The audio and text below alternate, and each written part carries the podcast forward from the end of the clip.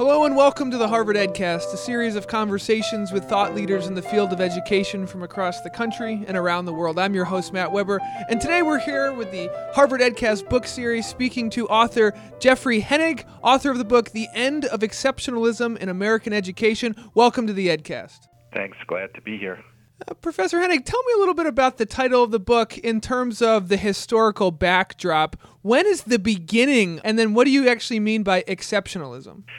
Sure. Let me let me answer that, but flip the questions a little bit. Um, when when I use the term uh, "end of exceptionalism," I'm I'm not using it in the same way that it's commonly used in more general political discourse, where education exceptionalism is is or where exceptionalism, and in particularly American exceptionalism, is presented as an argument that the U.S. is somehow different from other countries, usually with the connotation that America is better than other countries, that we're sort of blessed by God. Uh, rather than distinguishing uh, the U.S. from other countries, when, what I'm writing about and arguing in this book is that education has been dealt with differently from other domestic policy issues. Issues like health policy and transportation policy and crime and policing and things like that. Um, those other issues have been dealt with largely by general purpose governments, uh, mayors and city councils and Congress and state legislatures, government bodies that deal with a range of issues, uh, whereas education historically has been buffered off quite often in uh, specific units of government that attend just to education, issue specific um, uh, governance structures like school boards. Um, and, and, and the history of this goes back at least to early in the 20th century. During that uh, period around the turn of the 20th century, it was quite common in large cities for education to be dealt with like a traditional uh, agency at the local level, a municipal agency whose budget is controlled by the mayor and the city council.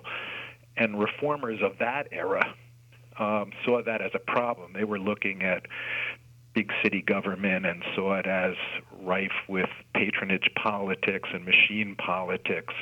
And in their efforts to um, extract school uh, decisions from machine style politics, they pushed for reform, establishing school boards, which were separately elected from city councils, often on different days from general elections, and often uh, with um, funding streams that were separate and protected from those uh, that the city councils and mayors controlled. You talk about uh, it being a sort of tectonic shift in school governance. Even the subtitle is the changing politics of school reform. Would you say that these shifts are overall good or bad for the for the school reform movement? Well, the the, the shifts have uh, some real risks attached to them, and in particular, the shift that I focus on, which is the the shift from special purpose government to general purpose government. The the risks um, are that um, education advocates and those who believe it's important to invest in public education are increasingly competing uh, in arenas with other interest groups that have other often legitimate claims on the public purse. So they have to uh, combat uh, um, claims that we'd be better off spending our money on parks and recreation, or more police on the street, or um, more protection for security issues. Uh, and in those arenas, um, education advocates are less uh, blessed than they have been historically by the fact that um, um, that policymakers that they're appealing to don't necessarily see education as the most important issue, and they're not specialists in education like school boards and school superintendents are. So the the risk, and the and it's a real one too, um, education advocates is that in these broader general purpose arenas, they're going to lose um, important battles over over uh, spending priorities. So, uh, with the risks at hand, uh, does your book offer any solutions or possible calls to action as to how to get away from these risks and kind of get back to the exceptionalism that you spoke about? Sure, and you know, and uh, I'll answer that, you know, both in terms of how to avoid the risk and also the the potentially positive aspects of uh, this uh, uh end of exceptionalism. The way to avoid the risk, I believe, is that education advocates have to begin much more um, self consciously and aggressively than they have in the past to reach out and build coalitions with um, other kinds of interest groups, interest groups that have complementary agendas but aren't necessarily focused on investment in, in, in schools per se. So that can be interest groups who care about um, early child education. It could be interest groups that care about social services uh, and support services for the poor. It can be interest groups that care about um, um, environmental uh, issues and the importance of having educated citizens uh, for um, for judging over the long run complicated issues like global science and science and climate change and the like.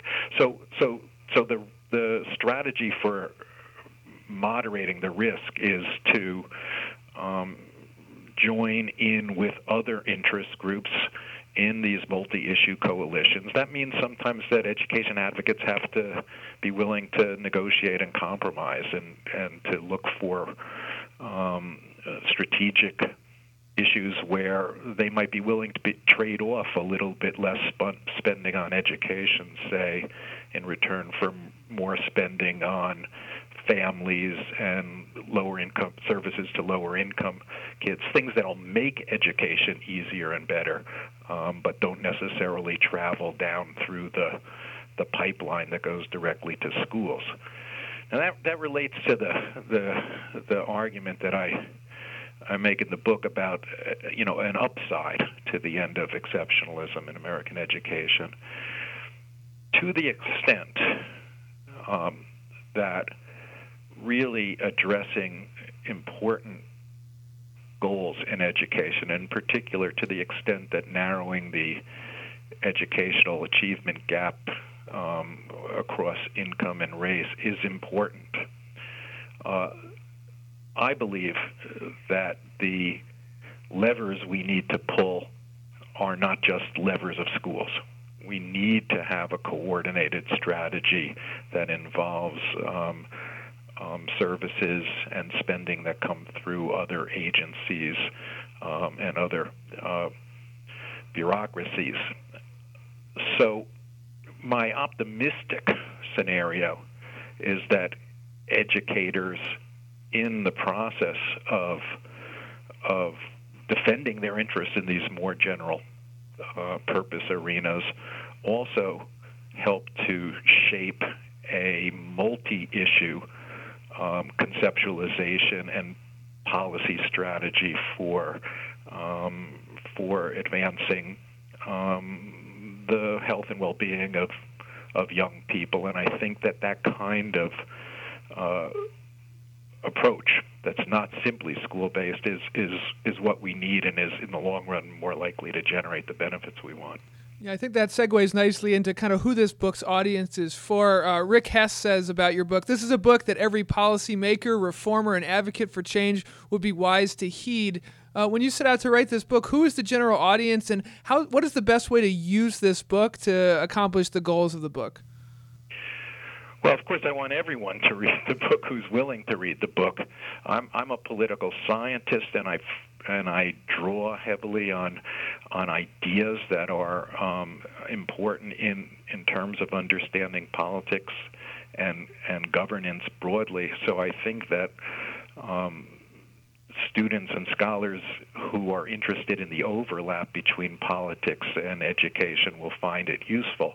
But the broader audience and and the audience that I'm I'm hopeful will uh, be interested is the audience of policymakers and citizens who are concerned about um, uh, American students' performance, who uh, who are concerned about um, long-term inequities in terms of educational uh, performance and achievement, who are frustrated by the contemporary debate, which so often pits people who say um, schools can do it alone uh, versus those who say um, schools can't do it. We've got to address this through um, ending poverty. I, I think that's a you know that's become a stale debate.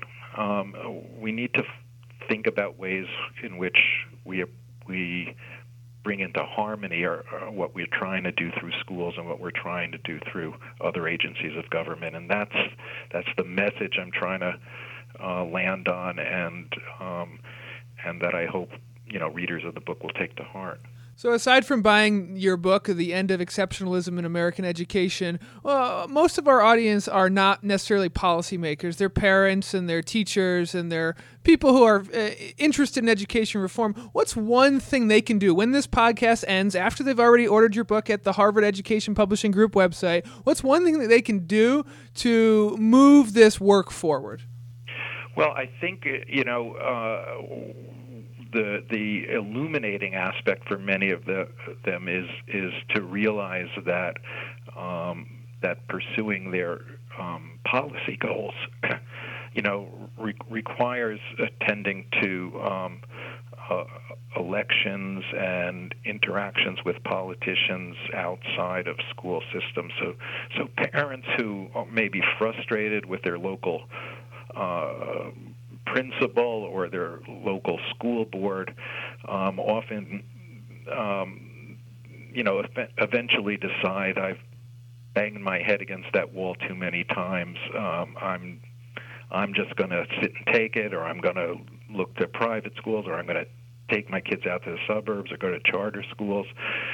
And what the book suggests to those who are, you know, have the energy um, and commitment to try to make things better is that the battle exists also in um, in in mayoral politics and city council politics and selection of state legislatures and and governors, and that ultimately um, their ability to um, communicate with other um, uh, folks in their community whose primary issues might not be schools. It may be other folks who don't have kids in the in the schools, for example, and they're concerned with other aspects of community health.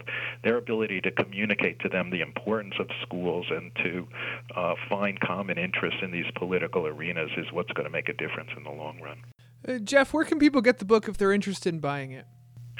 Well, of course, they can get it at the Harvard Education Press website, and it's available at Amazon and uh, you know and uh, all the online uh, sources of books, um, probably more easily than knocking on your neighborhood bookstore. The book is The End of Exceptionalism in American Education The Changing Politics of School Reform. The author is political science and education professor at Columbia University, Jeffrey Henig. Thank you so much for appearing on the EdCast. Thank you. This has been the Harvard EdCast, a production of the Harvard Graduate School of Education. I'm your host, Matt Weber. Thank you kindly for listening.